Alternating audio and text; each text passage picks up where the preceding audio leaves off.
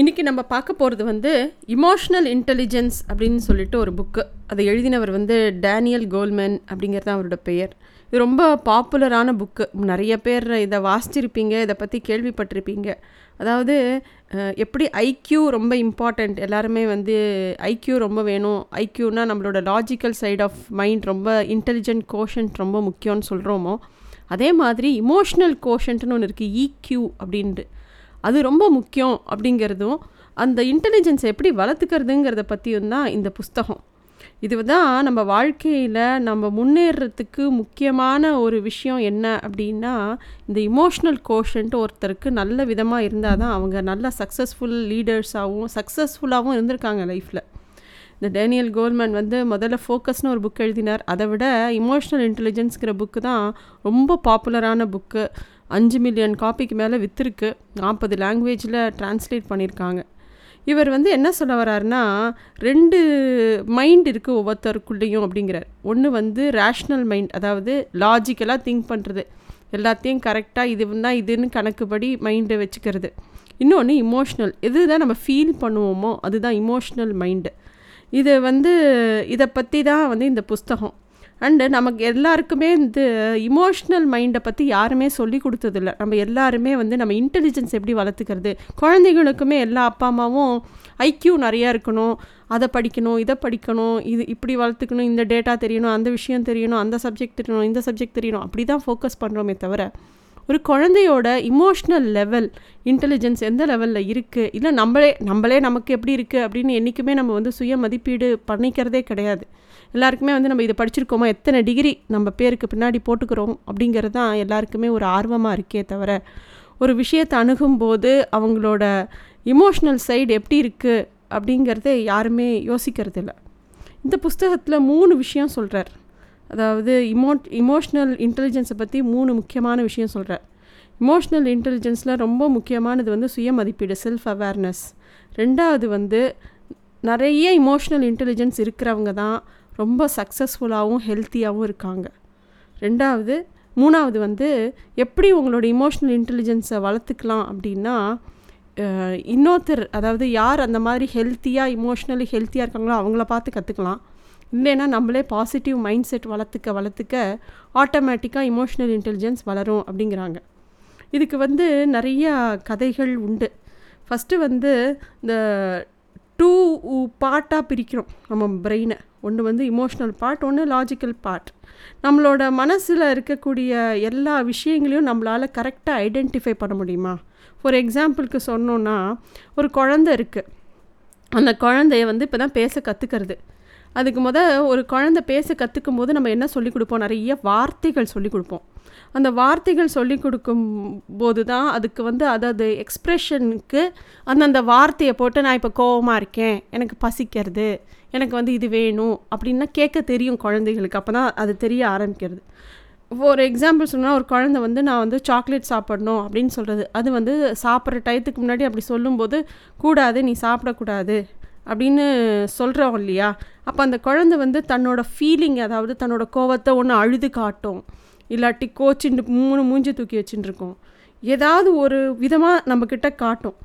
அதுதான் வந்து அந்த இமோஷ்னல் லேபிள் கரெக்டாக அதுக்கு என்ன இமோஷனுங்கிறது அதனால் எக்ஸ்ப்ரெஸ் பண்ண வருது இல்லையா? அதுதான் இமோஷன்ஸ் அப்படின்னு நம்ம சொல்கிறோம் அந்த eh, இமோஷ்னல் லெவலை எந்த அளவுக்கு நம்ம ஹேண்டில் பண்ணுறோம் அந்த குழந்தையாகட்டும் பெரியவங்களாகட்டும் அந்த இமோஷ்னல் லெவலில் அந்தந்த பர்டிகுலர் சுச்சுவேஷனில் எந்த மாதிரி ஹேண்டில் பண்ணுறோமோ அதுக்கேற்ற மாதிரி தான் அவங்களோட சக்ஸஸ் இருக்குது அப்படிங்கிறது தான் இந்த இமோஷ்னல் இன்டெலிஜென்ஸில் முக்கியமாக சொல்லக்கூடிய ஒரு பாயிண்ட்டு இதை வந்து இன்னொரு இன்னொரு விஷயம் முக்கியமாக என்ன சொல்கிறாங்கன்னா யாருக்கெல்லாம் இமோஷ்னல் இன்டெலிஜென்ஸ் ஜாஸ்தி இருக்கோ அவங்களாம் ரொம்ப சக்ஸஸ்ஃபுல்லாகவும் ஹெல்த்தியாகவும் இருப்பாங்களாம்.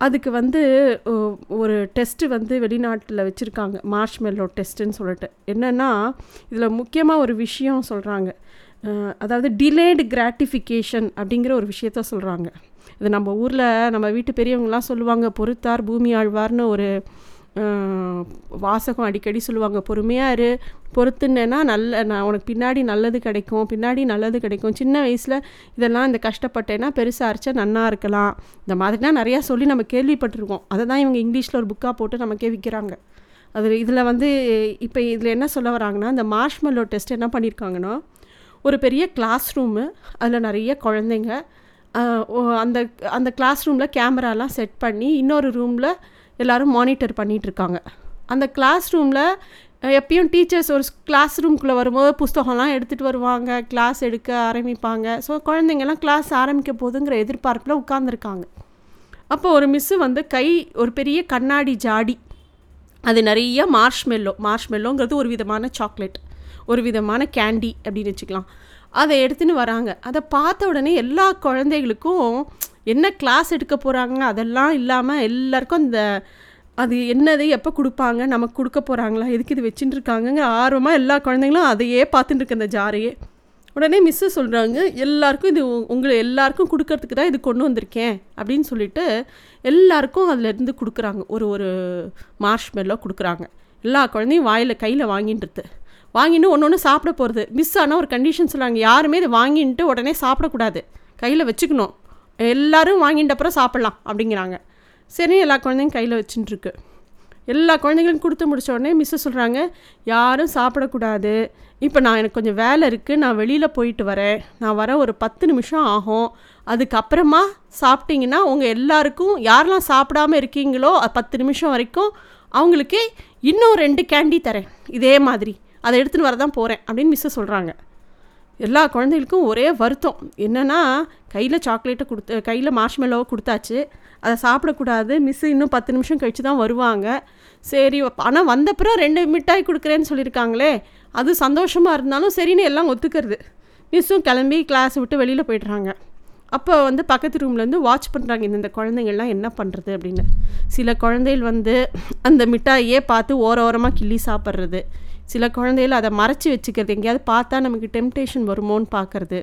சில குழந்தைகள் வந்து அந்த சாக்லேட்டை ஓரமாக வச்சுட்டு வரைய ஆரம்பிச்சிடுது சின்ன குழந்தைகள் வந்து தன்னை டைவர்ட் பண்ணிக்கிறதுக்காக வெளியில் வேடிக்கை பார்க்கறது. இப்படி ஒவ்வொன்றும் ஒவ்வொரு விதமான ரியாக்ஷன் பண்ணின்னு இருக்கு இதெல்லாம் முடிச்சு ஒரு பத்து நிமிஷம் முடிஞ்சவொடனே கரெக்டாக மிஸ்ஸு கையில் பெரிய ரெண்டு ஜார் நிறைய மார்ஷ்மெல்லோஸோட திருப்பியும் அந்த ரூம்குள்ளே வராங்க.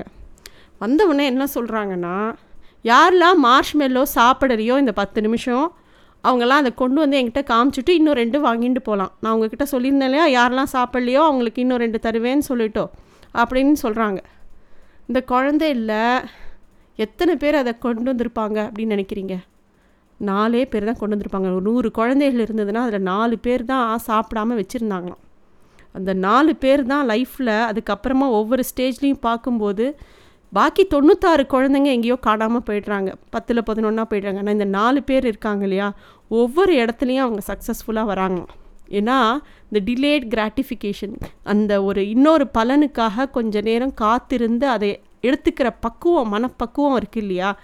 அதுதான் இமோஷ்னல் இன்டெலிஜென்ஸ் அது வந்து அந்த இமோஷ்னல் இன்டெலிஜென்ஸ் இந்த குழந்தைகளுக்கு இருக்குது அது இருக்கிறவங்க வந்து ரொம்ப சக்ஸஸ்ஃபுல்லாக வராங்க அப்படிங்கிறது தான் இந்த ஸ்டடியில் அவங்க பார்த்துருக்காங்க. அது அதில் வந்து என்ன வித்தியாசம்னா இந்த நாலு பசங்க வந்து அவங்களுக்கு எதாவது பிரச்சனை வந்தால் அதை ஆப்பர்ச்சுனிட்டியாக மாற்றிக்கிறாங்க டிஃபிகல்ட்டிஸ் ஆப்பர்ச்சுனிட்டியாக மாற்றிக்கிறாங்க கஷ்டம் வந்தால் அடா இது கஷ்டம் இல்லை இது நம்ம வந்து கற்றுக்கிறதுக்கு ஒரு விஷயமா இருக்குது இதிலேருந்து நம்ம இப்படி முன்னுக்கு வரலாம் அப்படின்னு யோசிக்கிறாங்க. இதே வந்து மித்த குழந்தைங்க இருக்காங்க இல்லையா? பாக்கி தொண்ணூத்தாறு பேர். அவங்களுக்கு ஒவ்வொரு டிஃபிகல்ட்டியும் ஒவ்வொரு ஆப்பர்ச்சுனிட்டியும் டிஃபிகல்ட்டியாக மாறிடுது. ஏதாவது ஒரு ஆப்பர்ச்சுனிட்டி ஐயோ எனக்கு இதை நான் செய்யணுமா? அப்படிங்கிற மாதிரி ஒரு ஆட்டிடியூட் தான் நிறையா வளருது. ஸோ அதனால் இந்த காலங்களில் இந்த இமோஷ்னல் கோஷன் ரொம்ப கம்மியாக இருக்குது ஏன்னா இப்போ இருக்கிற குழந்தைகளுக்கு எல்லாமே ஈஸியாகவும் நினைக்கிறதுக்கு முன்னாடியும் கிடைக்கும்போது இன்ஸ்டன்ட் கிராட்டிஃபிகேஷன் உடனே உடனே கிடச்சிருது. டிலேட் கிராட்டிஃபிகேஷன் கிடையாது. முன்ன நாள்லலாம் வந்து நீ இதை பண்ணு ஃபஸ்ட் ரேங்க் வாங்கு சைக்கிள் வாங்கி தரேன். நீ இது பண்ணு இத்தனை நாள் வெயிட் பண்ணு இன்னும் ரெண்டு நாள் போட்டோம் இல்லை ஒரு வருஷம் வெயிட் பண்ண. ஒரு விஷயத்துக்காக நம்ம வெயிட் பண்ண வச்சுருந்தோம். இப்போ அப்படி கிடையாது. எல்லாத்தையும் உடனே உடனே. அதனால் அவங்களுக்கு தோல்விங்கிறதே தெரியறதில்ல. ஒரு விஷயம் ஏமாற்றங்கிறது இப்போ இருக்கிற குழந்தைகளுக்கு ரொம்ப பெரிய மனத்தாங்கலாக இருக்குது நமக்கு அப்படி கிடையாது. நம் முன்னாடி நாட்களில் வந்து தோல்விங்கிறது ஒரு அடுத்த ஓகே அதுவும் பார்ட் ஆஃப் லைஃப்னு கடந்து போகிறது ரொம்ப ஈஸியாக இருந்தது. இப்போ கடக்க முடியல. அதனால தான் இந்த இமோஷ்னல் இன்டெலிஜென்ஸை வந்து ஒரு பெரிய விஷயமா. ஏன்னா ஜாயிண்ட் ஃபேமிலின்னு இருக்கும்போது ஒவ்வொருத்தர் ஒவ்வொரு இமோஷனை காம்பன்சேட் பண்ணிடுவாங்க. இப் இது வந்து அப்பா அம்மா வளர்ப்பு அப்படிலாம் சொல்ல முடியாது. ஒரு குழந்தைய ஒரு சமூகமே வளர்க்குறது. அப்பா அம்மா அப்பா அம்மா ஒரு பார்ட்டு பா தாத்தா பாட்டி அத்தை மாமா ஃப்ரெண்ட்ஸு ஸ்கூலு மிஸ்ஸு ஆயாமா எல்லாருமா சேர்ந்து வளர்க்கும்போது ஒவ்வொருத்தர்கிட்டருந்து ஒரு ஒரு இமோஷன் அதுக்கு வந்துட்டே இருக்கும்.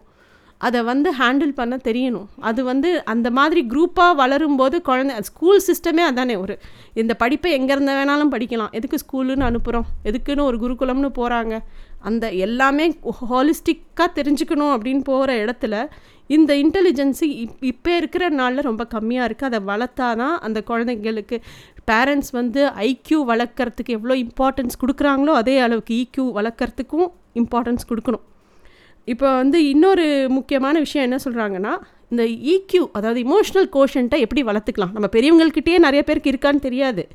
அதை எப்படி வளர்த்துக்கலாம் அப்படின்னா ஒரு positive mind set optimistic thinking மூலமாக வளர்த்துக்கலாம் அப்படின்னு சொல்கிறாங்க அண்டு இப்போ நமக்கு வந்து ஒரு ஒரு ஃபார் எக்ஸாம்பிள் நமக்கு ஒரு இடத்துல கோவம் சட்டுன்னு வருதுன்னா நம்ம நம்மளையே நம்மக்கிட்ட இருந்து அந்நியப்பட்டு அந்த இமோஷனை உத்து பார்க்கும்போது ஓ நம்ம இந்த இடத்துல கோவப்படுறோம். இது கரெக்டாக தப்பா?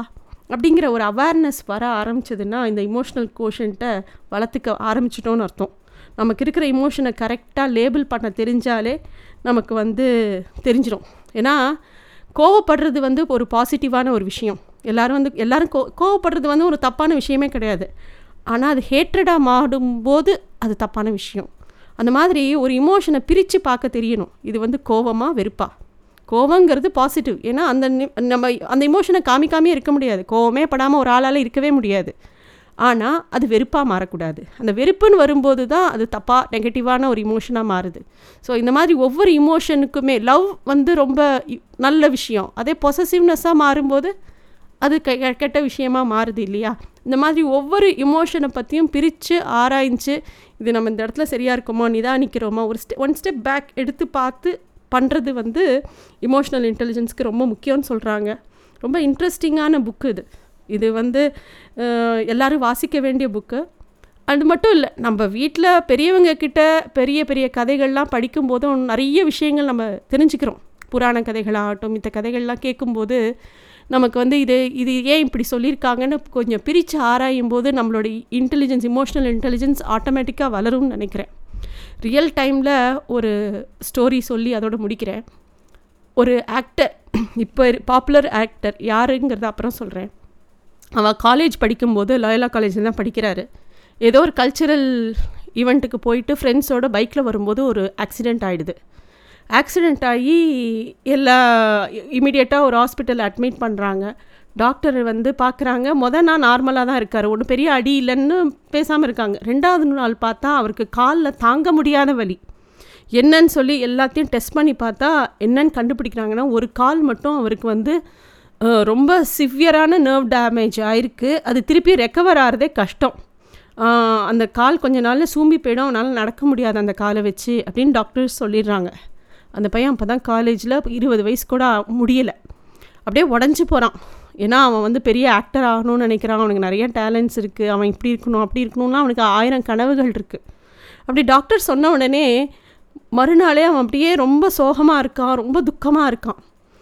மூணு நாள் டாக்டர் அவனை பார்க்கும்போதெல்லாம் நாளுக்கு நாள் அவன் அப்படியே டிப்ரெஷனுக்குள்ளே போகிறான்னு தெரியுது.